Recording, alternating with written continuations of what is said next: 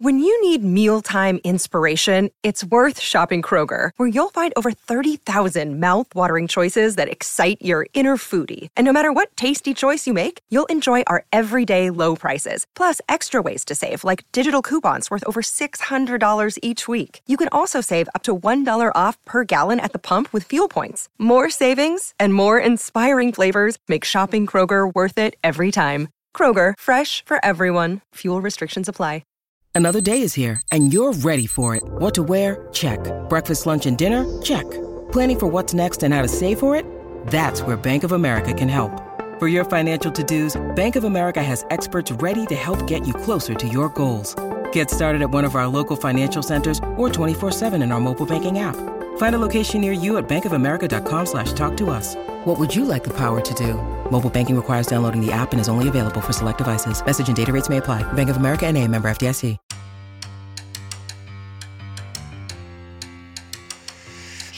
Welcome to the Tell It Avs It Is podcast, your home for everything Colorado Avalanche on the Hockey Podcast Network.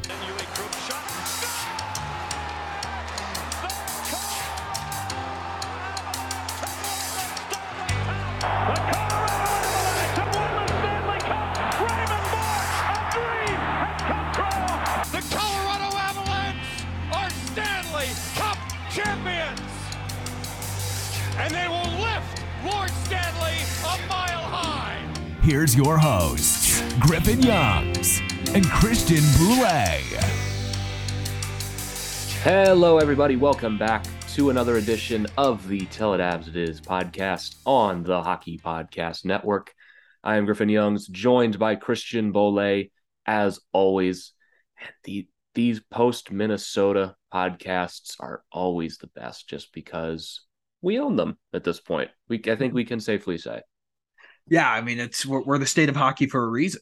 Uh, Yeah. we, we had to go in and prove it last And, night, and everybody uh, agrees on it. There's never been any disagreement on that. Nope, ever. never been a disagree. I love how the Avs are trolling them now too. I guess at the airport they have it playing that uh it's like Erik Johnson saying "Welcome to the state of hockey." So, I mean that's just pure like the, the Avs have to know they're in on the troll at this point. So I, I mean, we've earned it at this. Oh, yeah. we you we cannot have the 365 days that we've had, especially owning Minnesota in every level of hockey, and not earn just a little bit of trolling.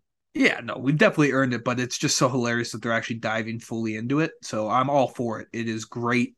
Um, and it was a it was a uh, it was a regular season hockey game last night or Monday night by the time you're listening to this that was uh faking as a preseason hockey game. Yeah, uh, just to be real, both teams sucked in this game. Yeah, it wasn't good. The both teams come January are going to be completely unrecognizable. Yes. The Avs were the Avs were sloppy. They were missing passes. They were missing assignments. The penalty kills still terrible. And Minnesota cannot play defense, and they cannot get a single save. It's actually shocking watching their goalies try to stop pucks. Yeah, and I mean we we both said when Gustavsson got the call that we're like, oh, it's probably gonna be a better goaltended game. Um, but as it turns out, he may be worse than Marc Andre Fleury. Well, technically, he only allowed five goals in this. True. game, so True. and and he finished the game, which is more than Fleury can say against the Kings the other day. But yes. some of the goals that Filip Gustavsson gave up in this game for Minnesota were some of the worst I'd ever seen, and they were back to back. Yeah, they were The- really bad. The Sam Girard goal, I genuinely do not know how that happens. The Rantanen goal in the second period, how are you a professional and you're you're giving up that? You're you, not even giving up that. You caused that. Oh yeah. You That there was- are so many things you can do there for that to just not happen. Yeah, no, I remember the last time that happened for the Avs. I don't know if you remember. It was probably like two or three years ago. Uh, I think it was Landy just chipped one in from just beyond the blue line, and it just handcuffed Matt Murray and went straight in. Oh yes. It was when he was on the Penguins. It was one of the most hilarious goals, and I think this one surpassed as most hilarious goal.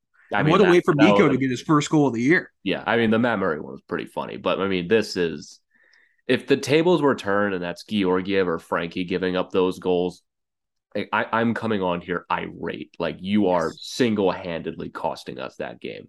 So I guess we should probably say the score. The Avs win six to three over the Minnesota Yes. Wild in Minnesota. Their first win in Minnesota in their last three tries, and they move to two one and zero on the season, while Minnesota falls to zero and three on the year. They've got one more home game in this four game homestand, and they could stand to lose all of them. Things are Yeah. not pretty in the junior state of hockey. Yeah, it's not good. Um, everyone in Minnesota is freaking out, and it's very funny because I remember the Avs were exactly like that last year, Oh, yeah. where you have all these expectations coming in, and it's just not good to start the year. Uh, my concern with Minnesota is the same thing we talked about on Monday's show, where outside of Kaprizov, who who else do they have? Like, who else do they have? And that was the like case in point last night or Monday night against the Avs. It was Kaprizov, and after him, it was a whole lot of nothing. Yeah, I mean, it was Kaprizov. He picks up two goals, minus three because no defense. Joel Eriksson Ek, I thought was really good, and Calen Addison looked decent for them. That's that's about it, really. Yeah, I mean, it, it's me and you both were, I think, rightfully concerned about this Minnesota team, and it's showing up right now. Yeah, uh, but like just the fact of the matter is they cannot get a save. Correct. Like, watching Minnesota games is shocking right now because the kind of goals that are going in, like you can't believe either of these guys are at the NHL level. Yeah. And like let let's be real, the Avs did not play their best. I thought pound for pound Minnesota might have played a little better just because they were desperate and their goaltending straight up cost them this game. We should not have won. No, we should not have won, but if there's an Avs player who I thought was fantastic last night, it was Alexander Georgiev. Oh yeah. I thought he looked terrific last night. I mean, he's he he wasn't the only reason why we won this game, but he was a very very big reason of why we did. Yeah, I mean, and the thing we've talked about with Georgiev for so long, ever since we acquired him, is like, oh, well, he's going to be behind the Avs defense. We don't need him to be that good. He made 36 saves tonight on 39 shots.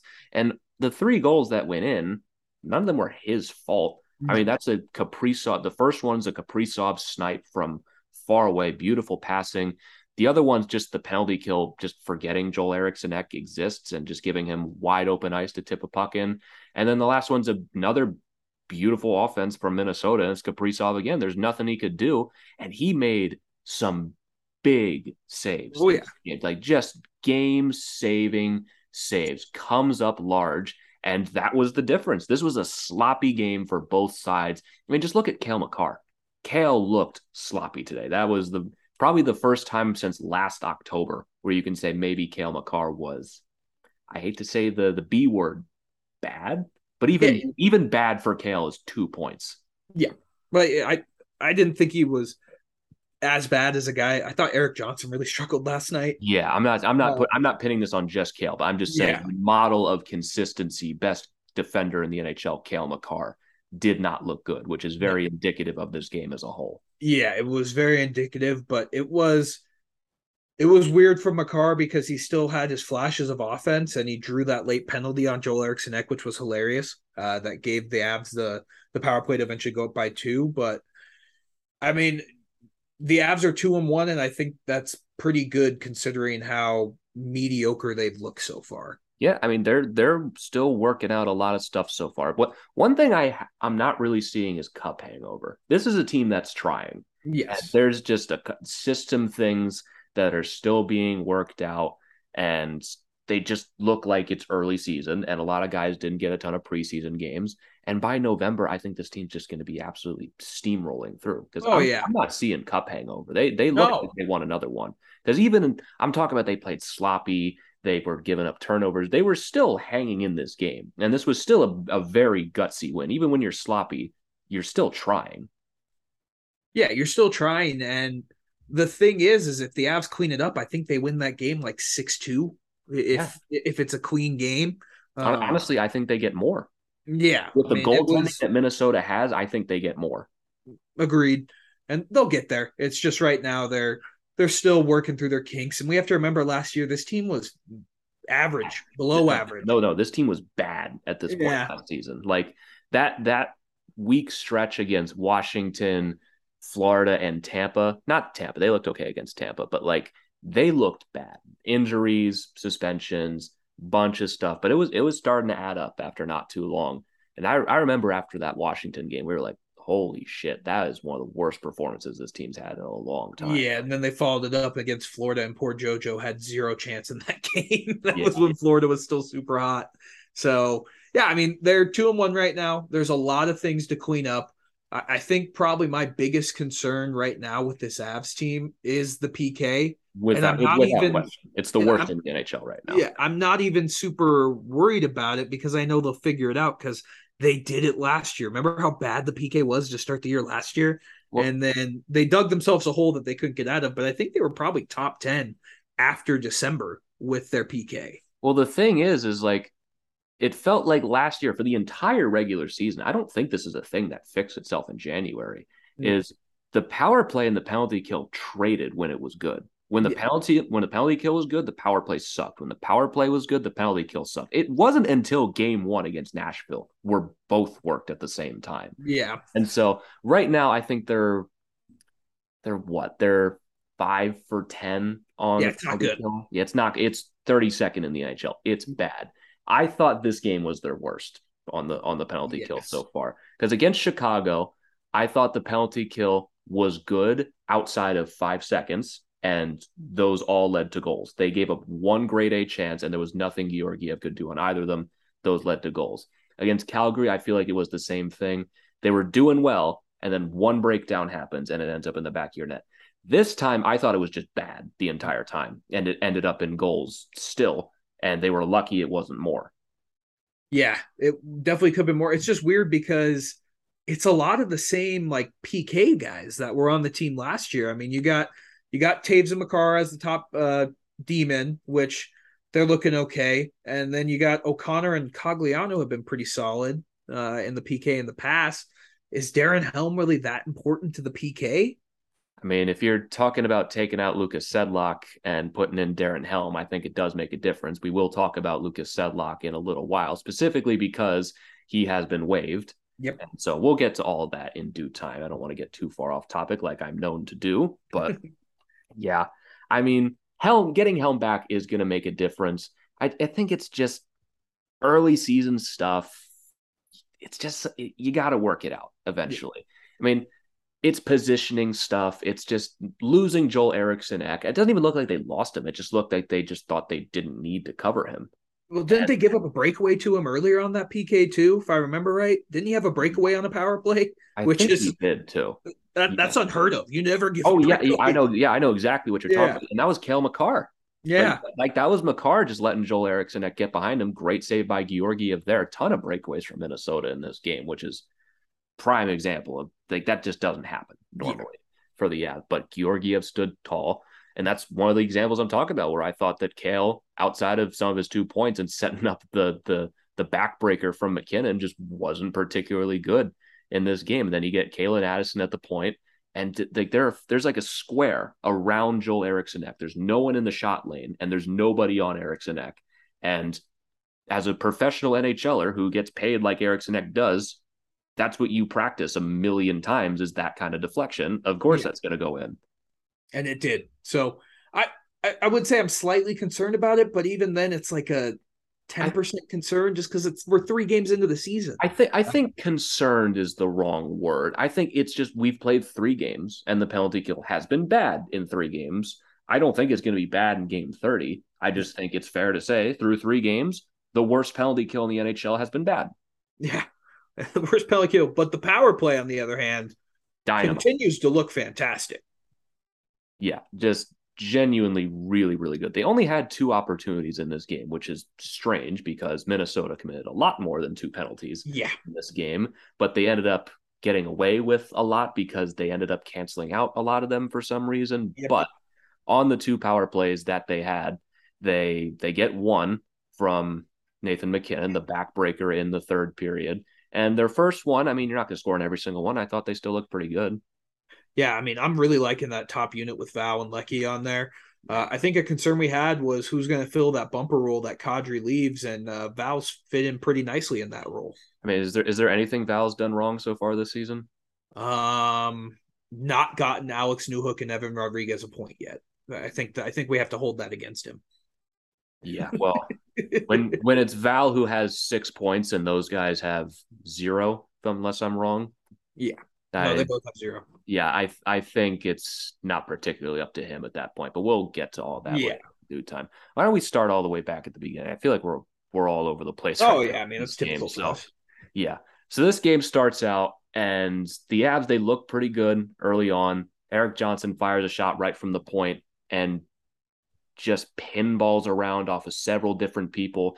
Ends up being Ben Meyers who gets the goal. Crazy fluke bounce. It looked like it was going to be EJ's goal, then Meyers' goal. There was a point in time where I thought it was McDermott's goal, even. I would have lost it. Yeah. I would have lost it.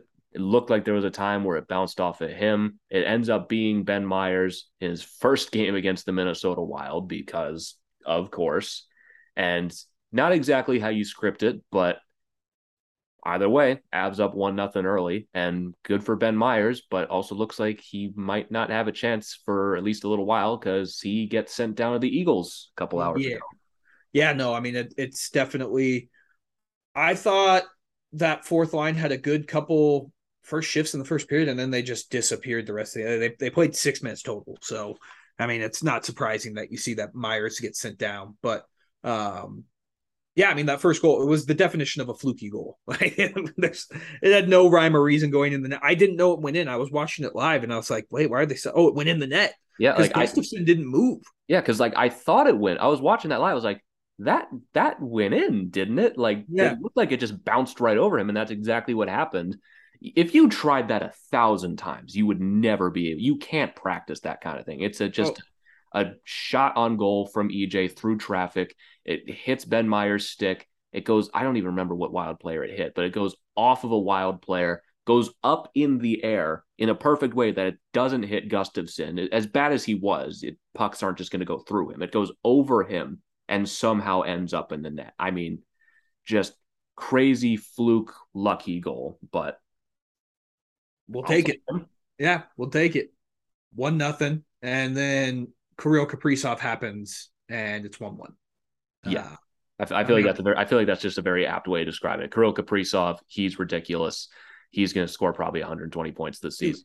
One I 30. hate that he's on the Wild because he is so fucking good, Oh, and I oh, want man. him to do well. But also, he plays for the Wild, so I fucking hate his guts. Man, it's like it's the one thing the Wild have gotten lucky about in the last decade is they picked Kaprizov in the fifth round. He almost like didn't show for nearly a decade. He finally comes over, and after one year, it looks like he's gonna leave, and he signs that big deal. And it's like, man, we couldn't just it couldn't have just been funny to have them be bad forever.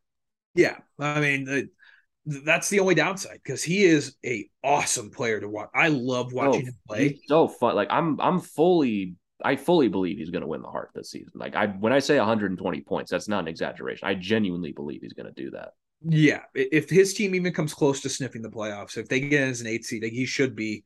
He's going to be the reason why they get there. So it should be him. But that was just his first of many. But he is awesome to watch, and He's just I so just wish- good. Like he makes Yeah. everything look so effortless. It doesn't matter he's playing with Tyson Jost. He'll make Jost look good. I mean, he made Ryan Hartman and fucking Matt Zuccarello look good. So I think that's just that's just how he is. And the play he had, it's a delayed penalty. Uh keeps the puck in, keeps it away from Makar. Makar kind of loses him, and he just gets a wide open chance at the top of the slot. Buries it rightfully so, because that's just how good he is, like we just mentioned. And it's one one, and you kind of sat back and you go, All right, we got a fucking hockey game that we're gonna Yeah. have to play here. I was like, all right, I feel like my five four prediction from last episode is probably gonna come true here. Yeah.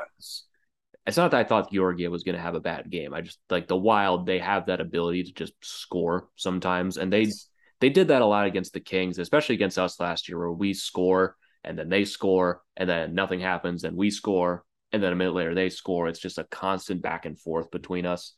And then it just kind of slowed down for a little while. I thought from this point on, at least until the Girard goal, I thought Minnesota played better than Yes. the Avs.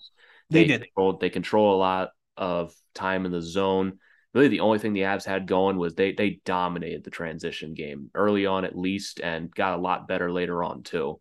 but Minnesota was hemming the puck in the zone for a long time. They had a lot of that momentum. never happens against the Avs. That Yeah. never happens. Yeah, and like they just this continued all night. They could not get the puck out. It seemed like everything they did it was either a soft clear or it was a hard clear that Minnesota just got their stick on, or it hit someone, or it dies on the boards or something. All night they could not get the puck out of the zone. I thought it was going to cost them big time, but eventually didn't. But Minnesota has all this momentum throughout the first period, and the Avs they finally get a chance in the zone. Sam Girard just kind of walks in, he's like going through people. He gets it on his backhand, just kind of flips it on goal. We talked about this a little earlier, and it just goes in. It doesn't. I don't think it left the ice. I was going to Oh. say it didn't leave the ice, and it just goes in.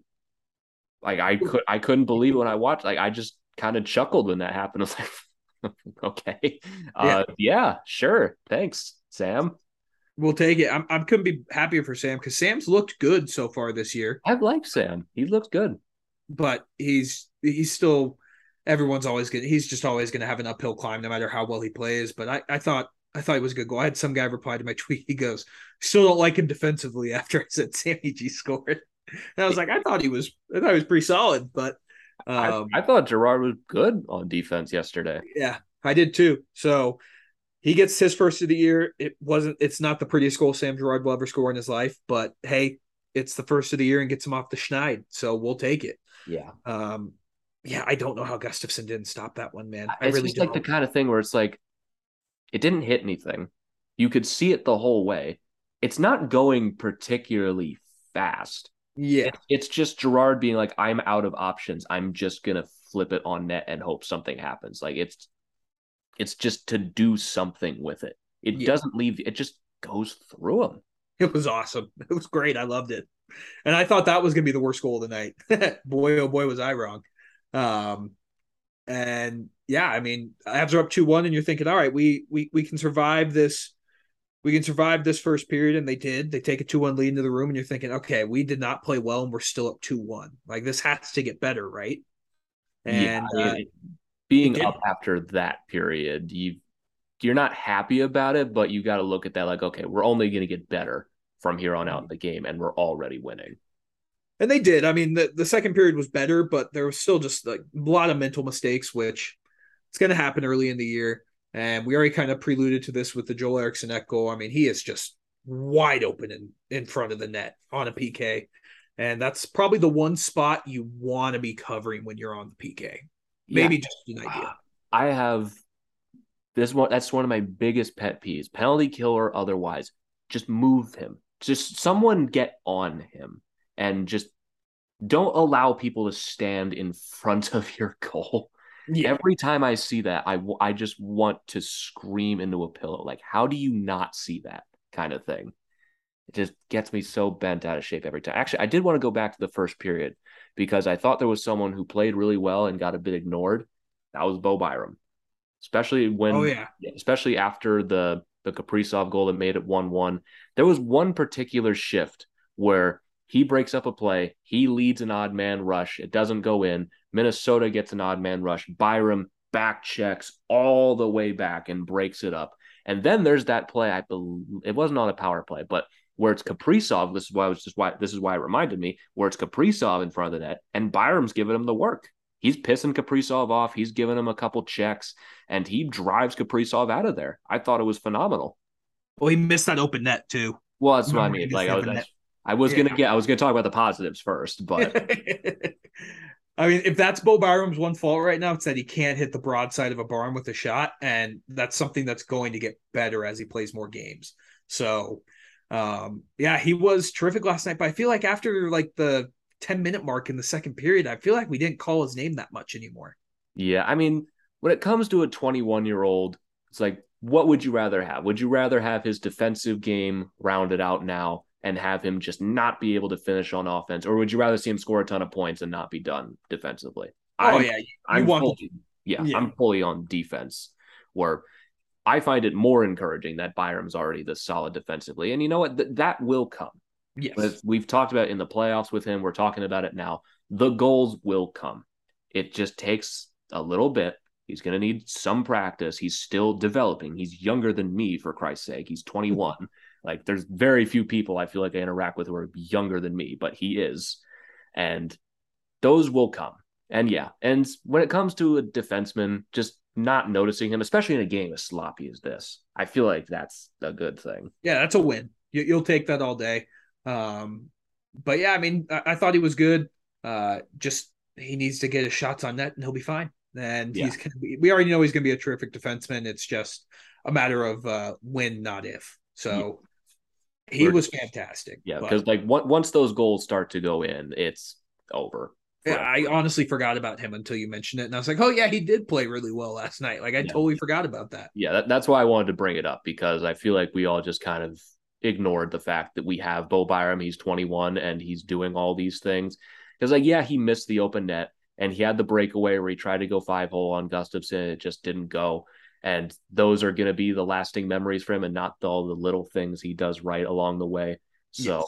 that's why I wanted to mention it because that that's stuff, a good point. That stuff will come. He's yes. still young and he is a defenseman and he has scored already in three games. He does have a goal. He has more goals than Cale Makar. Yeah. And Devon Toews. Granted, it was a very lucky goal, yes. but he still scored it. So he's already on the board with one so far once he starts scoring those, it's over for everybody else. So I at least wanted to bring that up. So now, now we can move on to the worst goal of the game. Yes. Just genuinely, how does this happen? So Makar gets to MacKinnon. He just dumps it in from center ice right on net, and Gustavsson just loses it.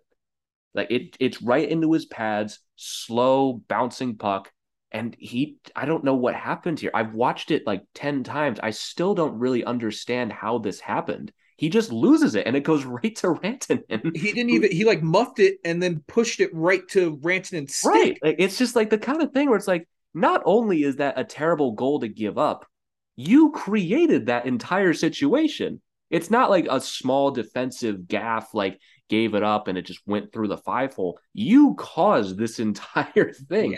Because yeah it bounces right to Rantanen, and it feels like Gustin. It looked like he pushed himself away from making the save yeah. too. And it was like, wild, he, dude. He tried. It, it was to, truly. It was truly a wild goal. Yeah, uh, no pun intended, but like he tried. he tried to dive backwards, but he's skating the other way. Like I've never seen such a a lost goalie before, where he just genuinely looks like he didn't know what to do. Yeah, it, it, was so bad. Like I said, it reminded me of that Matt Murray goal when he was in Pittsburgh a couple years ago against the Avs.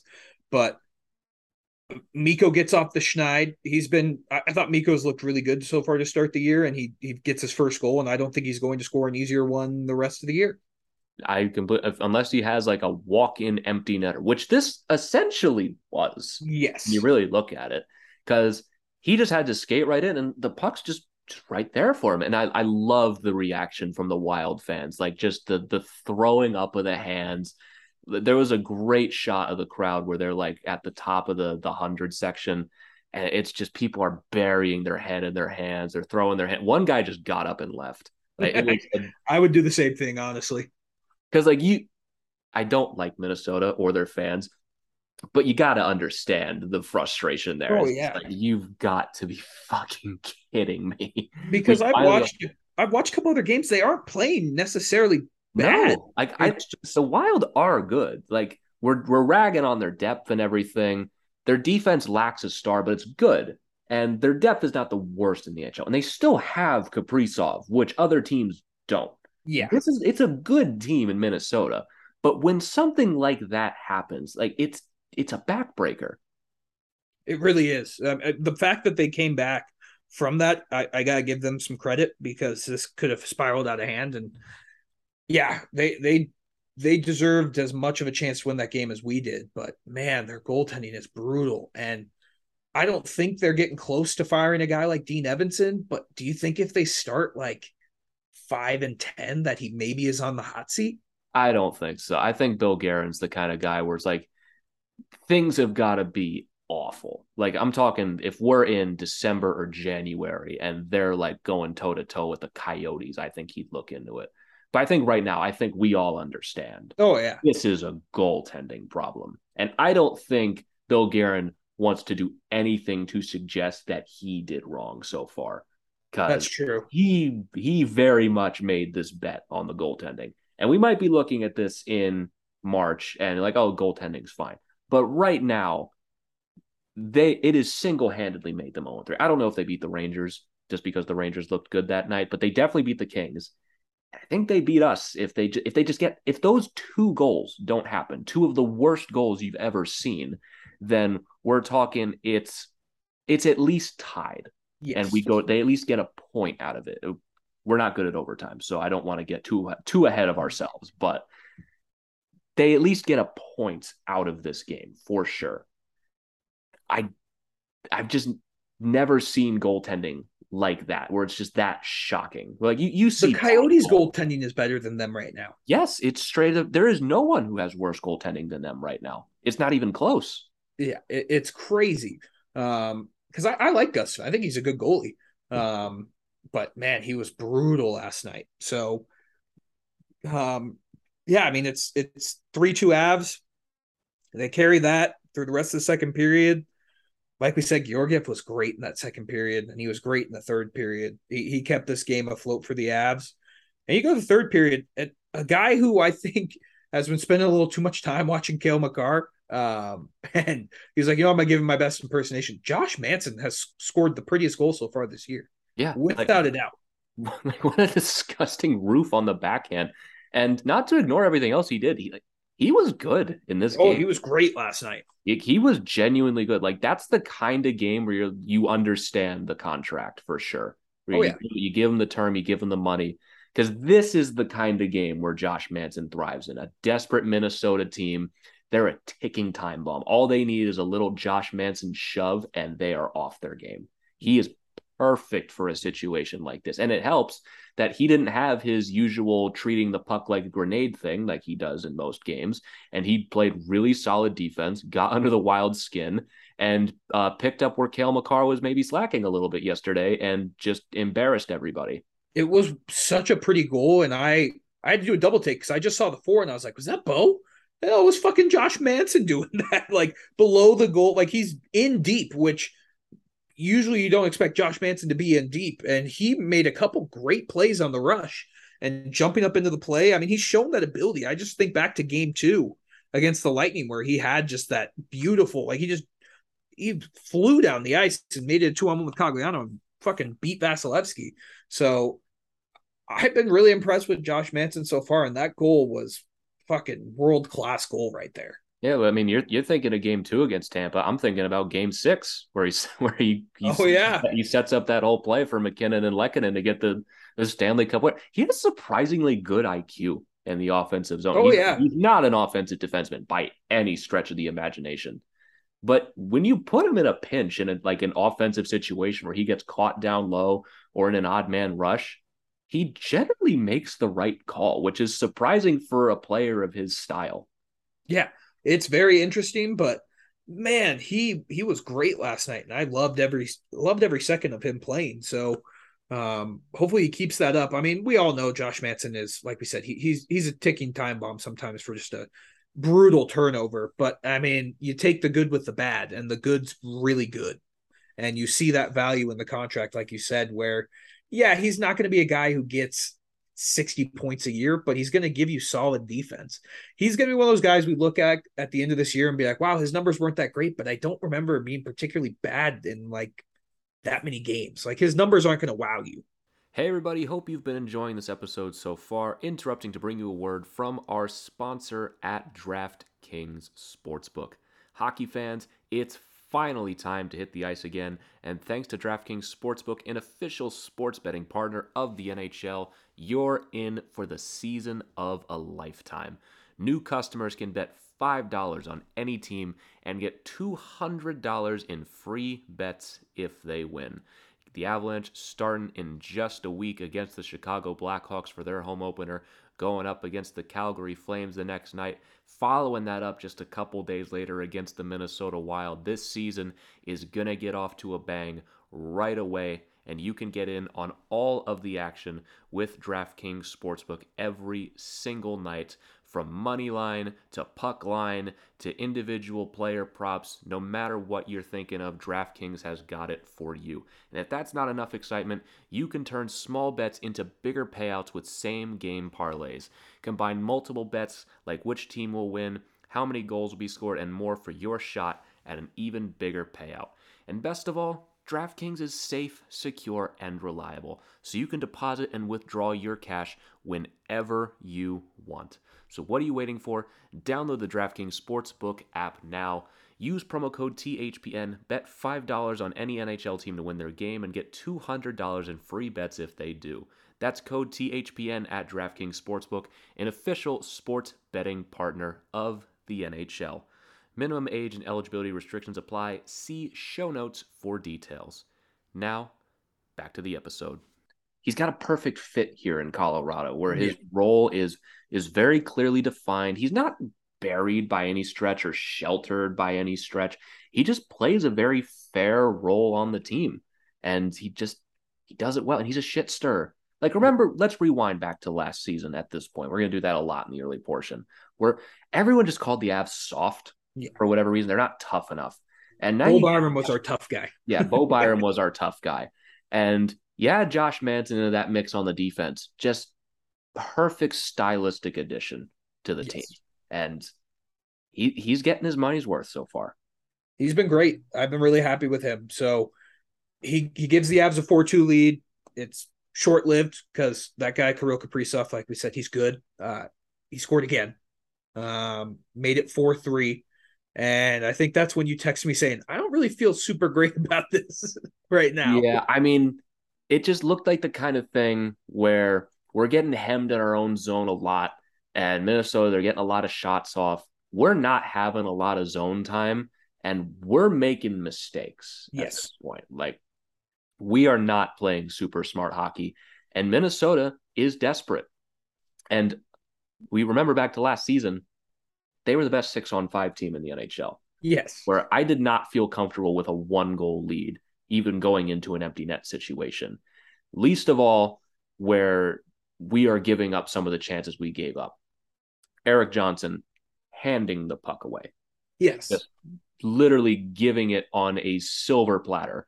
And Georgiev, who who had that breakaway? I'm blanking on I'm blanking on who had the chances for the wild, but I've got everything else down. Who had that? Was it Marcus Foligno and Eriksson Ek? Ah, it might have been. It might have been Foligno. I think that sounds right. But or it was Zuccarello. It was one of the guys with long hair. I yeah, can't it was, it, it, was one of the players in green. I know yes. that for sure. But Erik Johnson, I don't. I forget who it is. But it was Erik Johnson just handing that puck away like it was a live grenade. And oh, it was a hilariously bad turnover. Yeah, and Georgiev came up big on that one because that like that could have been a disaster. Yeah, I mean he made he made two saves without a stick. He was awesome in that stretch. Like there, there was a ten minute stretch where you're like, is this Al Georgiev going to win the fucking Vezina Trophy? Like that's how good he was for like a five minute stretch for the Avs. Um, but yeah, I mean that's just another example of that turnover is not going to happen in game thirty five. It's just not. Like no. Johnson's not going to make that mistake, but but like there, there's going to be turnovers, but like that was a different level of turnover. It's just like the puck just got away from him, and he looked like confused. Yeah, he was like, "Wait, no, the puck's not supposed, Wait, to be on my it, it looked like the puck got away from him, and he realized it was away from him, but he also still thought it was on his stick at the same time, and he was trying to process all of that information at once. Yes it was very funny. Uh, I mean, it it was just it was a laughable. We can laugh about it now because the Avs didn't give it up. Like they they won the game. If that if that would have cost the Avs the game, we would have been like Erik Johnson, you fucking shithead. But now it's hilarious. Yeah, now now it's funny. I mean, if the Avs, let's face it, if the Avs got what they deserved in this game, we're not having this much of a laughy, positive conversation about it because that should have gone in. The Cale Makar turnover on the power play should have gone in. Like e- even Georgiev was not saving us there, and he didn't. They just totally fucked that up and didn't put yeah. it in. And I mean, I, am already talking about it, so I guess we could fast forward right to it now. The Avs come right back down. Cale Makar gets another opportunity, and Nathan MacKinnon tips it in. Five three Avs with five minutes to go. Back broken. Game over. that was a crazy goal, but the craziness is like you said earlier. I mean, the Wild should have tied this game on a shorthanded goal. They should have. I, I mean, was like, I was convinced they were going to, and the puck just kind of laid there. yeah, it just laid there, and the guy tried to. I mean, Georgiev was totally out of position. He made a commitment to one side, and uh, the Wild guy held on to it as long as he could, and he just ran out of real estate. and the Avs get the transition, and Cale Makar is just like, you know what? Fuck it, I'm gonna go intergalactic and just rip a shot. And MacKinnon fucking just tips it right in. And I was laughing because eh, on both of those goals, Gustavsson claimed a high stick. I don't think the MacKinnon one was even close to a high stick. no, stick. it was not even the Meyers one. I think they had a case just because there were so many sticks. This one was very clearly below the bar. Yeah. But like when you see a goalie go like this and you're like high stick, you immediately go, well, Am I missing something? Like, did, did I think? And then you watch the replay and you're like, it wasn't even fucking close to a high stick. No, it wasn't even close. And also the the entire Cale Makar, pro- one of the worst turn- turnovers I've ever seen him have. Then 15 seconds later comes back and immediately sets up the game winning goal. Yeah. I mean, he he's that's just how good he is. He can play bad and still still be really fucking good. Yeah, I mean, So- Cale Makar on his worst nights is one of the best athletes in the world. Yes. And I think it was MacKinnon said in an interview today, he was like, he, he could go down as one of the greatest when it's all said and done. And Yeah. I, it's like good to know that MacKinnon thinks the same way we think because he knows a lot more about hockey than we do. So, And a lot, yeah, more about, a lot more about Cale, too. yeah. So, yeah, I mean, it's 5 3, and then Val gets an empty netter to give the Avs a 6 3 win. Um, it was an ugly game, but you walk away with two points and you go, yeah, I mean, we're feeling feeling pretty solid. Yeah, I mean, if you're if you're picking up points in your early season mess, like every team in the league is a Yes. freaking mess right now. Even the teams Except the that- Flyers. Yeah, Except the except, Flyers. except for the Flyers, three and zero, undefeated, never made any single mistakes in their existence so far this season. But pretty much every team is making mistakes right now. If you can keep picking up wins right now while things are just not working great, then you're fine because we, we know the Avs are going to be fine. There's a couple concerns. No, the penalty kill is not looking great so far. There's a couple of depth concerns as we're going to talk about here in a minute. And like there's a couple things that need to be worked out in the long term, but you know that the execution is going to be fine. Like a game like that for Makar is just not going to happen. And even if it does, you know he's still capable of picking up multiple points. And even for like, I feel like MacKinnon was having a pretty frustrating game too, especially early on. I felt like he was having trouble entering the zone, but he sticks with it. He finds a way to pick up multiple points in the game. He picks He up three. Yeah, he had three points. He picked up the backbreaking goal. He had two assists. Like that. That's just how good this team Yeah. is. They don't need to be at their best. No, they don't need to be at their best, but I mean, it's definitely some. There's definitely some concerns with the depth right now. I mean, we talked about it in the preseason. It once Landy and Helm get back, that's really when we can start to critique this team's depth. But we kind of preluded to it at the beginning of the show. Val's been great on the second line. He's been fantastic. Alex Newhook and Evan Rodrigues, on the other hand, Silent. silent. Both have zero points, and I'm I, I wouldn't like the thing that concerns me more with Rodrigues. He's getting his chances. He has like five shots a game. He's going to start scoring, but that dude is addicted to taking penalties, man. Like he is just his stick is a magnet for the other players' faces. It's ridiculous the amount of high sticking calls he has. Um, but yeah, Yeah. I mean, The one- is a the little one he- disappointing. Huh? Yeah, I was just saying the one Rodrigues had last night where he not only high sticked a wild player, but his own guy Yeah. and is given the what for. Like, come on, man. Yeah. I mean, that's just how it's going for him right now. And uh, Newhook's a little bit concerning just because we heard all these reports. He looked good in the preseason and it just really hasn't clicked for him yet. yeah, it, it Um, just hasn't translated so far yet because it's not like he, he doesn't have he doesn't have a point. He just hasn't looked effective. No, Like he, he hasn't looked effective. He, he, he'll get there. It's just, I think we got to have the same patience with him that we have with Byram because defensively, I'm not thinking Alex Newhook's doing anything bad, but offensively, it just hasn't clicked for him yet. Yeah, I mean, it could just be the kind of thing where it's like a bunch of new line mates, a giant new responsibility. The kid's still young; he's 21 years old. It's just we have all these ideas for like, well, how how are we going to get him going? It's like, well, life lesson, kid. When you're centering the second line on the Avs, you need to be able to do that yourself. Yeah, I mean, he played 12 minutes last night. Yeah, like you need to be the guy who's getting guys going. Yeah, and I, I think he'll get there. He's still very young. It's just I don't know. I mean, Val is fantastic wherever you put him, but I, I think if you put a Landeskog on that line with him, I think it makes him a little bit better. I mean, Rodrigues played 14 minutes last night. He's he had five shots last night, two against Calgary, one against Chicago, but zero points and a whopping six penalty minutes so far this year, and minus three. So I, I I'm gonna give Rodrigues a little bit of a bailout too, just because he's still learning a new system. He got into this team late.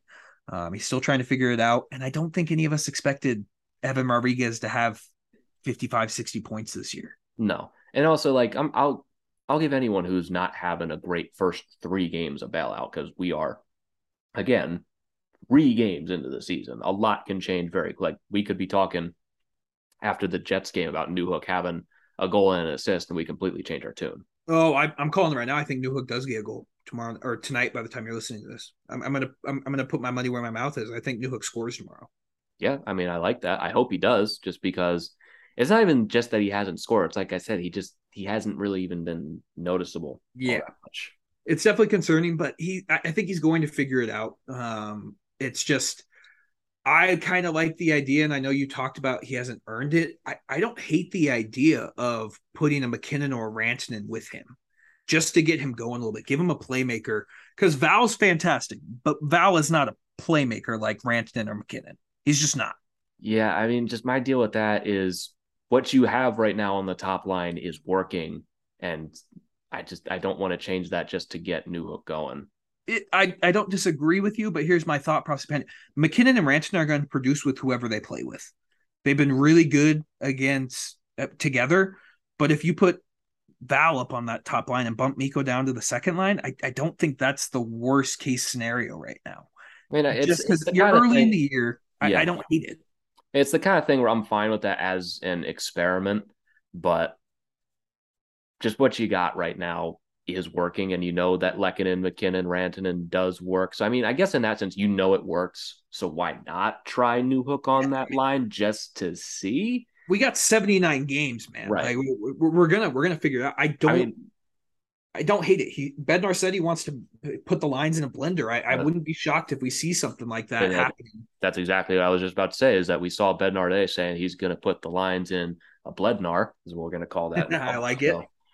And I wouldn't be surprised if we see Newhook getting some new line mates, maybe a top line, because we can't argue that Rodrigues and Newhook have been good together. They haven't. I, yeah. I imagine that's one of the things that Bednar is going to change. So I don't know. Maybe I'm warming up to that now. So like maybe against the Jets we see Newhook maybe with MacKinnon and or Rantanen.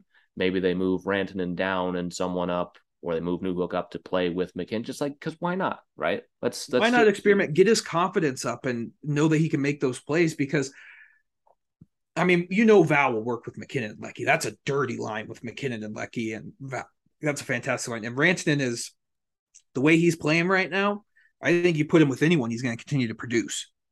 So I mean, it, it's either I think you bump. I do kind of like Mikko and Lecky together. They have that Finnish connection, so they're working pretty well. I wouldn't be surprised. Maybe you get Newhook, uh, Newhook up, and then it's Rodrigues and Val and Mac as the top line. I mean, I, I think they're just going to experiment because why the fuck not? Yeah, I mean, it's a tough. I think if you're moving Newhook, I think you're going to put him on the wing maybe and you put Compher up at second line set like we're going to see this is going to be a completely outdated conversation in 24 hours by the time the Jets game starts I imagine just because these lines are probably going to be put in a blender pretty soon but I believe in Newhook. I think it's going to get going with yeah. him eventually. Like, is, is he going to replace Kadri? No, but as long as we just see growth from last season, that's really all that matters. No one grows at the same pace, and growth is not just a, a straight line. It's not just one linear line. It's a roller coaster, and it's yeah. been three games. It does not have a point. It is not the end of the world. Not the end of the world. So I, I, I just think you got to do something to help get his confidence up because you're not going to send him down the AHL. He's too good for the AHL. Um, but uh, you're really starting to feel the the missing of Landeskog. Like in this Minnesota game was really the first time I was kind of like, damn, Landy would be sick in this game. Well, you Um, know where you know where we're really going to miss him is against the Jets, who Yes. Landeskog is a partial owner of. He does. He owns the Jets. I think he had like 10 goals against them in the three games he played. He had So- two hat tricks last season, and they were both against the Jets. Yes. At, at home too. So um yeah, I we're, we're gonna see what happens. Uh speaking of Landeskog and Helm, there no update. There's really nothing. I mean, they're both still Well, Hel- Helm's skating again, at least. Yeah, Helm skating again, which is good, but I mean, it's just kind of a whole lot of nothing. So at this point, just just take your time. I mean, this team's good enough as we can see to win without them. I still would like to have Landeskog back just because he's the best captain in the league, but um, it worked pretty well last year with him sitting out and then coming back. So Yeah, I mean, with injuries, we've talked about it enough. Where just take your time. There's no rush. This team's good. They're going to win games without you, and they'll be better with you. Actually, I do need to talk about one thing from this Minnesota game that I feel like we cannot forget is how the hell did Logan O'Connor get a penalty for having his stick held on the bench by what was it, Foligno or Hartman? was Foligno. Yeah. I mean, it's it's not surprising. We're talking about the fucking Minnesota Wild here, dude. Like, uh, Oh, I think I, back I'm not surprised. I'm just shocked that it's the kind of thing where it's like, name another sport that would even loosely tolerate that, where you are on the bench, you are out of the surface of play and interfering with the game. Imagine, like, actually, I have a great example of this. Remember, my God, was this almost a decade ago, where Mike Tomlin, the Steelers head coach, was Yeah. standing on the sidelines on a Ravens kickoff and got in the way. The Steelers lost draft picks for that. yeah, And in the NHL, you can grab somebody's stick as they skate by the bench and stop them from being in the play. And when the guy rightfully checks you to get his stick back because he's on the ice and playing, they will give matching minors. Oh, that is was- ridiculous to me. your tweet your tweet was perfect. It was just a game management call. Yeah, Right? like- that's what we're trying to do. that that's where game management goes too far. Like s- sometimes I loosely get it. That is just absolutely insane. Oh, where you are going to let a guy interfere from the bench. He is not playing. He is not playing. He is currently on the bench. And when the guy who is having his stick held tries to get it back, you're going to call him for roughing. They- It made zero sense. It, Like it was a bad call. like that's the kind of thing. Like if you're on the bench and you're interfering with the play, I think you should be booted. Like I think you should not be allowed to play that rest of the game. Oh, I don't disagree, but we're talking about the NHL, man. Come on. Of course, yeah, nothing fucking makes sense in the NHL. But like, just imagine any other major sport. Imagine just letting someone on the bench interfere with the play and giving them not even uh, not even a slap on the wrist, just like flicking them in the head. Yeah. No, I mean, in the NBA, you get like a fucking like five game suspension for that. You so, get a five game suspension. Like imagine in baseball, you're about to make a catch and someone just like throws shit at you from the dugout. How is Probably that? How is that different?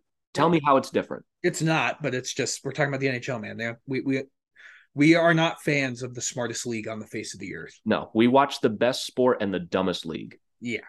That's a good way to put it. It's a really good way to put it. But did you see the thing that Bettman said that we could uh we could have a cap go up by five million next year? I, I will believe it when I see it.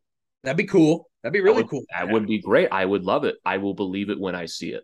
The, N- the NHL says a lot of words, and very rarely do they deliver on them. That's true. But I mean, we'll we'll see. That'd be really cool if it happens because that would help the Avs. So uh, that makes MacKinnon's contract look even better, and maybe a guy like Devon Toews can stay in Colorado. Yeah, I mean, you see, you see where it all goes in time. But like, I just, I cannot believe the thought process behind that. It's like, no, the power play, we got to keep them, even though Minnesota had double our power plays in this, Yeah. league, which to which makes me even more mad because like, so so we should have gotten the power play, is what you're telling me, instead of having it be four on four.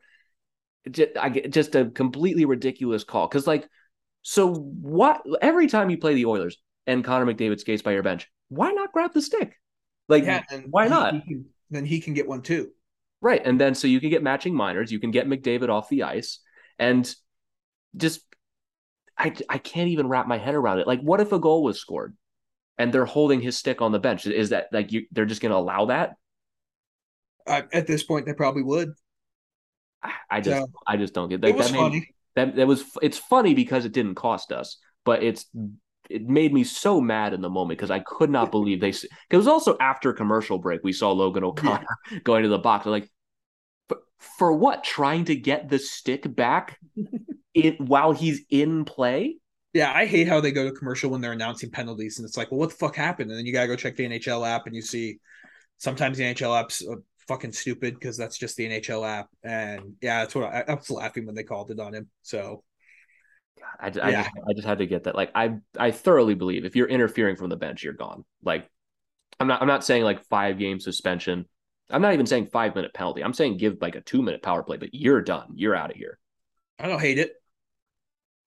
God, yeah, that just made me so mad. But anyway, move. I totally forget what you were talking about. Oh, Sedlak and yeah, yeah, yeah. We, we, got on there. We kind of preluded to it. Lukas Sedlak and Ben Meyers. Uh, Sedlak's placed on waivers, so he could get claimed. Which, judging off how he's played so far, I don't I, think that's going to happen. I doubt it. Seeing that some the quality of players that have snuck through waivers so far, I yeah. doubt I doubt Lukas Sedlak is going to garner much attention. Yeah. Um. But yeah, he's on waivers. He's more than likely going to the HL. Ben Meyers, who we kind of thought probably should have been in the AHL to start the year. Uh, he's going down to the minors. I think that'll be good for Ben. I honestly think. I was a little good. surprised to see that, honestly, because obviously he had the goal. He didn't get a ton of ice time. I thought when he was on the ice, I didn't think he was bad. I thought no. Was... This reminds me a lot of when we sent Newhook down last year. Like Newhook yeah. wasn't terrible to start the first couple games, but he just needed to get going a little bit. And I think playing in the HL is going to help uh, Ben Meyers just get his confidence. He's going to dominate down there. Yeah, going to be great. But that does open the door for our guy, Martin Kaut. He's one of the two who's been called up. And you kind of feel like this is Kaut's really last ditch effort to make the team. Yeah, I mean, this is something that I talked about on a Twitter space last night with some of the the mile high guys and this was before we even knew this was a thing. I said Martin Kaut's going to get his opportunity eventually. Yeah. Guys are going to get sent down, guys are going to get injured. He's going to have a multi-game opportunity to even if not to establish a role in Colorado, to at least get some value for another team to trade for him or the next time he goes on waivers for someone to claim him. This is his opportunity to do something in mm-hmm. the NHL. And he's going to have plenty of games to do it. There's still guys hurt. Meyers is going to probably sit in the AHL for a little while. We'll see. Like we'll see if they're actually sending Sedlak down because sometimes you see guys put on waivers and then they don't send them down. But that's true. Yeah, I ma- I imagine he's going to the Eagles, but this is Kaut's opportunity. I th- I thought he had a good preseason. The yep. last two games against Dallas, I think all of us in Bednar agree that he was just not very noticeable, and Meyers was. And but it's like we've both said that if he does not impress in this couple game stretch, not only might he be done in Colorado, he might just waste away in the Eagles for a little while before like a prospect swap because he was just on waivers. All 32 teams had a chance to claim him. And I know that rosters were very congested and there were a ton of players going through at the same time. But still, every team had a chance to claim him and all of them passed. His trade value is not very high at the moment. No, it's not very high. And I think he's I mean, he killed, he's been killing it in the AHL for the oh. three games he's played. So he, has been dominant. Like he's he has earned this. You can't say that this is just the Avalanche giving a guy a break. Martin Kaut has earned this opportunity. Yeah, he was going to be the first call up. We all knew it was going to happen eventually. I don't think I expected after game three, but I mean, he's he's going to come up. I think he's going to play well. I really do. I, I, I think he's I going to be. I I, I, I don't know if he's going to score but I I believe Martin Kaut is going to make an impression while he's playing right now. And it's also I was surprised to see it this early, but when your depth guys are playing on average six minutes, you got to try something. And with Lukas Sedlak, we talked about it last episode. I talked about it in that Twitter space I mentioned yesterday, where it's just like we're all kind of wondering what he does because it seems like they brought him in for the two way game and for the penalty kill. And it he's just not really doing anything. And on the penalty kill, he doesn't look particularly good. No, he, he doesn't. He looks kind of out of place. But I, I'm not going to give up hope on Sedlak because he is just going to be a fourth liner. But he, he he's maybe another guy. He hasn't played in the like in the North America in a couple years. He was in the KHL, so maybe it takes a couple times. Maybe playing for the Eagles gets him gets him going again. Um, but we'll, we'll see. I I don't think he's going to get claimed on waivers. I don't, no. but I, I, would know. be very surprised if some of the guys who have cleared waivers got through. but someone takes a look at Lukas Sedlak and is like, we need this guy now. Yeah. I, am interested to see, but he's in. Uh, I, I don't know who the second call up's going to be. I've been seeing stuff that maybe it's Mikhail Maltsev, which I, I think it's got to be Bowers, honestly. No, I think it's going to be Maltsev or Blais. I, I, it's definitely going to be Blee. We we yeah. pretty much know that Blee is going to be the the next guy up. After that, I mean, it's got to be Bowers. I just I don't see it with Maltsev. I've never seen it. He does I, good in the AHL, but in the NHL, he's just not. He just doesn't have it yet, and he's a young player. I don't know. He's, he's not even that young though. Isn't no, he, he's 24. He's had two bad preseasons now. Like I thought last preseason he was bad. I thought this preseason just he's not an NHL player. I I have not seen it from Maltsev. And throughout his junior career, he had that one season with the Devils where he was okay. Yeah. But throughout his NHL career, this guy has never been a top of the lineup guy. He's always been a guy who's at best in the middle. And that's fine. He's a good AHL player. It's good just to have a guy like that in the organization. But when it comes to a guy like Shane Bowers, who has never gotten the opportunity and was decent in training camp this season, I think you got to give him the call at first. Yeah, I think see.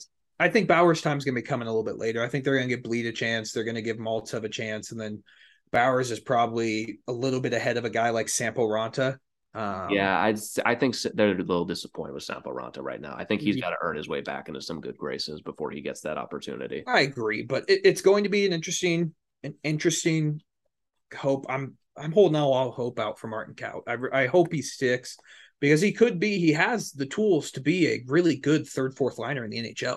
Yeah, it's just um, he doesn't have the foot speed, which is his his ultimate downfall. He's got yeah. tools but he's just not that fast. Yeah. And I with this for, Avs team, you need to yeah, be fast. Exactly my point. For a team like the Avs, this might just be a tough cookie for him to crack. Like if he goes somewhere else, he might find a good spot in the lineup. And I'm not saying that he's not going to be able to do that here. I think he is going to find a role. But this might just become a thing where next year Martin Kaut's in Buffalo or whatever. Boston. Boston, Buffalo, like wh- wherever, doesn't matter, good or bad.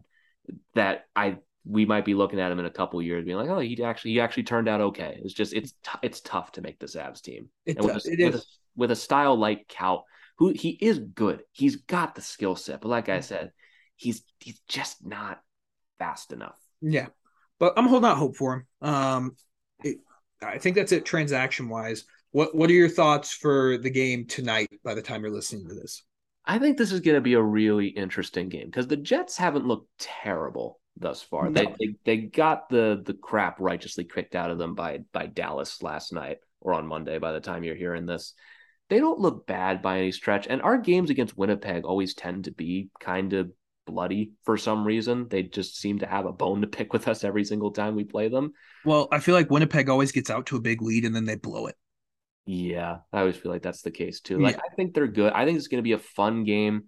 The Avs got to clean up the Avs they're they're gonna have to clean up a little bit if they're gonna win this game because the Jets do have weapons. The Jets will make them pay. And I, I don't know. I feel like the Jets really haven't gotten started yet this season because they played the Rangers on this on the second half of a back to back for them for the Rangers, and they won that game four to one. Then they hit the road to Dallas. And Dallas looked pretty good so far, and yep. they lose they lose to them pretty convincingly four to one. So I feel like we don't really know what the Jets are yet. So it's hard it's hard to really say. But I I want to say the Avs win this game just because it's at home. I think it's going to be a close game. I'm gonna I'm gonna say four to three in overtime. Yeah, I think it's going to be like five two Avs. Um, I think it's going to be close, and then the Avs will get a couple late goals. Um, the Avs just have the Winnipeg number right now. They they just do. I mean, they they just they've had Winnipeg's number the past couple years. Um, I mean, I'm looking at it. I mean, Connor Hellebuyck's been good. Uh, they're coming off a game against the Stars on Monday, so they'll be playing the same amount of rest as we are. I just think it's the Avs' second home game. I think they're going to come out guns a blazing, and uh, I, I, think they're going to handle the Jets. I, I don't think it's going to be uh, a super easy win, but I think they get it five two with an empty netter at the end. Yeah, I like that. I mean, it's like I said, no Landeskog might be a little bit of a concern because he's yeah. he's played he's played a big portion as to why we've owned the Jets so badly over the last yes. while. But I think it's going to be a fun game. I think it's going to be a little cleaner than the the Minnesota so. game. I, if it's not, I think the Jets are going to win it. But yeah, if the Avs are as sloppy as they were against Minnesota, you're, you're not playing Filip Gustavsson this time. Connor Mm-hmm. Hellebuyck is a legit NHL goalie. So And it's not late in the season yet where he's just burnt out and played 70 games. yeah, where he's faced 50 shots a game from their terrible, terrible defense. Yeah. Like this this could be a game like you you gotta show up for. You're not gonna get those terrible goals you got on Gustavsson on Hellebuyck. And you gotta be able to shut down the Jets. Like they Scheifele's looked good so far to start the season. They've still got Kyle Connor who's yet to get going, Nick Ehlers. And It's a good top six. yeah, it's a good it's a good team in Winnipeg. I don't think they're a playoff team, but if you're playing sloppy, they are going to make you pay. Yeah. And they're going to be a totally different team here when we gets to March and they probably traded some players, but um, they're going to be interesting to start the year for sure. So I, I think the Avs will will come back. The, we got to remember how good this team was on home ice. So uh, the Avs are. I, I think that this continues this year, and I think MacKinnon's going to have another big night. I think Cale Makar is due for a breakout game too. Yeah, I, th- I think Cale is going to have a multi point night, goal and assist. I'll say. I think so too. I mean, he's due. He's so due. Um, and then speaking of that game, I sadly have to work till six thirty tomorrow, and the game's at six p.m. Denver time. So we're doing a ticket giveaway on the Tell It Avs It Is Twitter. All you have to do is go retweet uh, the picture of the tickets and follow at Tell It Avs It Is, and we will announce the winner tomorrow. But if you want to go see this game, here's a great opportunity. It's two tickets and a parking pass. I mean, what, what, what where, where else? What other podcasts are you getting that from? What, what other podcasts are you getting that None. from? We're like we're we're giving you discounts on tickets. We're giving Yep. you free tickets. Like this is just a great little spot to come if you do want to see the Avs at all, which you should because defending champs. But I digress. yeah so go check it out. We'll be doing that. Um i'm gonna be honest i totally thought we were still in last year and i was like damn we're gonna it's gonna be a late night recording because we're gonna have to watch the game and then record after. I'm like oh wait we record on we record on tuesdays and release on wednesdays now. So no staying up super late for me Yeah, But well, that's when- well, we gotta save that for uh, Saturday this week when Yeah. we play Vegas at 10 p.m. my time. oh oh it's gonna suck Well, but also it's, it's a Saturday now at least. Yeah. So we we have berkey revenge game too the first one on friday so Oh, that's yes. gonna be sad yeah, But- we're gonna have a couple of games to talk about here. Yeah, we're gonna go from one game in Minnesota to three on the Yeah. next episode. So could be a long one but we'll, we'll persevere through at least it's on saturday like you said I, i'm cool staying up late on saturday yeah, I mean, for the even for the the Ravens, I don't have to be up super early on Sunday. Yeah. So So we'll be good there. But I I don't think I got anything else for this episode, man. This was a fun one. no, I think we're all good. I mean, usually we can talk about some other around the NHL stuff, but it's just so early in the season and there's just so much weird shit happening that I feel like we just gotta wait for the the dust to settle a little bit. There's so much Agreed. there's so much weird shit going on. Like Vancouver is 0-3 and 1. They've blown multi-goal leads in every single game. Minnesota's 0 and 3. They've given up 20 goals. You Toronto lost at home to Arizona last night. Hilarious. Genuinely hilarious. It's not like they just lost. The review, the Yep. late goal, like it's just you can't script this stuff Yeah. in Toronto. I'm surprised that people are surprised about the Maple Leafs still. They're like, how how did this happen? How are you how are you surprised? Yeah. This happens every time. It's the Maple Leafs. So yeah, no, I mean it's been an it's been a, actually an eventful start to the season. So we already mentioned Flyers are three and zero. Kings have won four straight. Like it's just been a an interesting start to the year, and I'm I'm really excited to have this conversation again in like two months. And we're like, okay, remember when remember when like last year Anaheim started super hot, and then everyone was like, this seems like a flash in the pan, and Yeah. they were one of the worst teams down the stretch. So we're just at that point of the year right now. Yeah, I, I cannot wait for the Flyers at game 82 because they're they're they're three and zero. They got six points, and now they think they're good. Now they believe it. And- Tortorella effect. And and you know what? Maybe they are. Maybe they are, and I'm totally off base on them. But I I'm so excited for when they go on their first losing streak and Tortorella fires the first bullet. Yep, It's, it's I- gonna happen. It's, it's a so tale as old as time. and, you know, and if the Flyers are good, good for them. Like that that's equally as funny because they're terrible. So Yes. we'll see where that all goes in time. Avalanche wins six to three over Minnesota. We've got three games coming up on the next episode. There's there's have we ever covered three games at a time before where it just lines up perfectly like this? I'm sure we have, but I can't remember. I'm can't. sure we have, but I I don't remember. But we'll have we'll have the, the Winnipeg game. We'll got the Seattle game with Berkey's return. Who who looks good in Seattle Yes. right now? He he picked up the lone goal for the Kraken last. He looks good, but the Kraken look terrible. yeah, the Kraken. I think they're going to get a little better. But actually, uh, Grubauer. Yeah, no, I, I thought Gruby was good last night. I watched that whole game. Um, they've had a tough start to the season. Some tough teams coming into Seattle. I mean, they got beat by Carolina. Who else did they get beat by? I bet on them. The Oilers? No. The they lost to the Ducks in overtime. They beat the Kings. Who am I missing? Vegas. They lost to Vegas. Vegas, yeah. I mean, they've had a tough start to the season. I mean, they've faced they, they faced some playoff teams. So I don't think they're gonna be I still think they're going to be a fun, exciting team, but yeah, not a good start for them. So, yeah, should be able even to if, they're, even if they're not, they're fun and exciting to me because Yes. I'm very personally invested in them. And if if Berkey scores in a five one loss, that to me is a win. So Yeah, that's a perfect game for you. That's perfect game. And for for poor Grubauer, it's when you're an eight fifty one after the season you had last season in the first three games, like it's that's that's just got to feel real tough for him Yeah. because because good. now the questions are starting to be asked as to whether or not last season was really a fluke. I, I'm hoping I'm holding out hope that he'll be good. But Yeah, I hope so uh, too.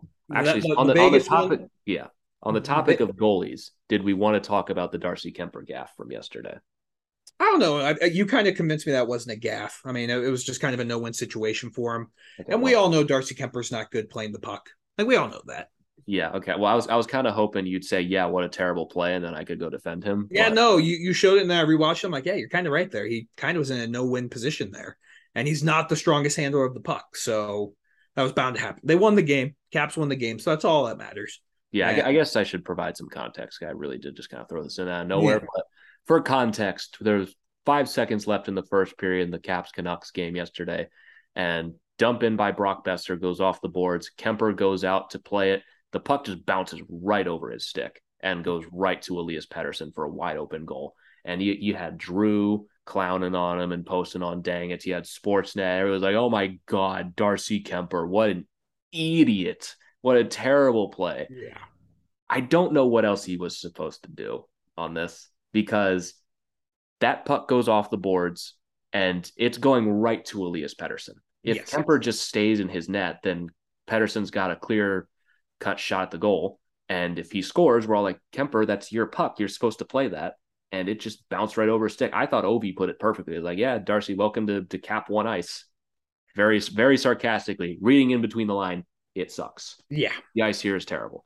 But the Caps won and Ovi scored. So it's Yeah. a good day for you. And also, like that happened with three seconds left in the first period. And then eight seconds into the second period, the Caps have a dump in from center ice, goes off the backboards to Lars Eller, who scores on Demko, who does not come out of his net. Yeah. So I felt the need to defend Darcy Kuemper there because that was not his fault. It looks really bad, but that was not his fault. Yeah, wasn't his fault, but yeah, I mean, he, he's looked okay. I think the Caps have just looked okay. Regardless, it's going to be a fun, fun couple days. That Vegas game is going to be super fun. Um, I don't know. I, I don't have high hopes for that game just because it's the second half of a back to back and Vegas has looked pretty Not solid. another second half of a back to back. Like I, I have higher hopes for that than I did against Calgary because we're not raising a banner this time against Yeah. Seattle. But Vegas looks good right now, and we're we're traveling to Vegas too. Again, I don't have super high hopes for that mm. just because back to back, of course. But for the Seattle game, I think they'll be fine. If like if you're walking out of there with four points, you're happy. Four points in those two games. That means they win both. I, I mean against the Jets too. So Oh, yeah. six. yeah. Yeah. If if you go two and one this stretch, you're feeling great. Yeah. And you- and you're already on pace to have a much better October than you did Yeah. last year. You get through this, and then you have the Rangers on the 25th, which I think will be an interesting game. You got the ESPN treatment for that, then the back to back of the Devils and the Islanders. Then you Islanders look good, man. they, they look all right. They're scoring And- goals. Yeah. They well they scored on Anaheim, so I mean, Oh no, they scored again tonight. I, I mean I didn't watch the end. How many they end up with? They got four on the Sharks, which for them is Oh, on and the they have- Sharks. and Wow. they have 40 shots, dude. That's good for the fucking Islanders, dude. Yeah, on the Sharks. No one can do that. Yeah, no, I'm just I'm just saying, man. I like my Islanders pick making the playoffs. I don't hate the pick either. I'm just saying that they played the Ducks and they've played the Sharks. Dude, Nico Sturm already has two goals this year. That's crazy. I- someone's got to score on that Yeah. team. But even still, then you got the two games against Columbus and Finland, and then maybe things will start to feel normal. But the Avs, they they look sloppy, but they get a win against Minnesota. Got three more games coming up for you guys for Sunday's episode. But unless Christian has any last second words of wisdom, then I think we're all set. I got nothing, man. All right. Sounds great. Thank you all so very much for tuning in once again. Like Christian said, we've got the contest going on the Tell It Avs' Twitter. You can win two tickets for today's game against the Winnipeg Jets. All you got to do is retweet and follow the Tell It Avs It Is page, and we will be selecting one lucky random winner. Also, still got Cale Makar shirts still available at denvernosebleeds.com. Get yours while supplies last. Use promo code TELLITABS. It is on SeatGeek for $20 off your first order of $50 or more. And if you want to follow us on Twitter, which is probably a good idea because you might get good access to tickets. You can follow me at G Youngs NHL. You can follow Christian at Christian underscore Belay, and you can follow the show at Tell It As It Is, which is ba- basically where I do tweet Yes. Like you, you can follow me at G Youngs NHL, but I tweet on the Tell It As It Is page. So that's basically just following me. So follow us all there. We'll catch you all next time after the Avs three games. We're going to be doubling our season total in the next episode and up to six games already. But we will catch you all then. But until then, let's go Avs.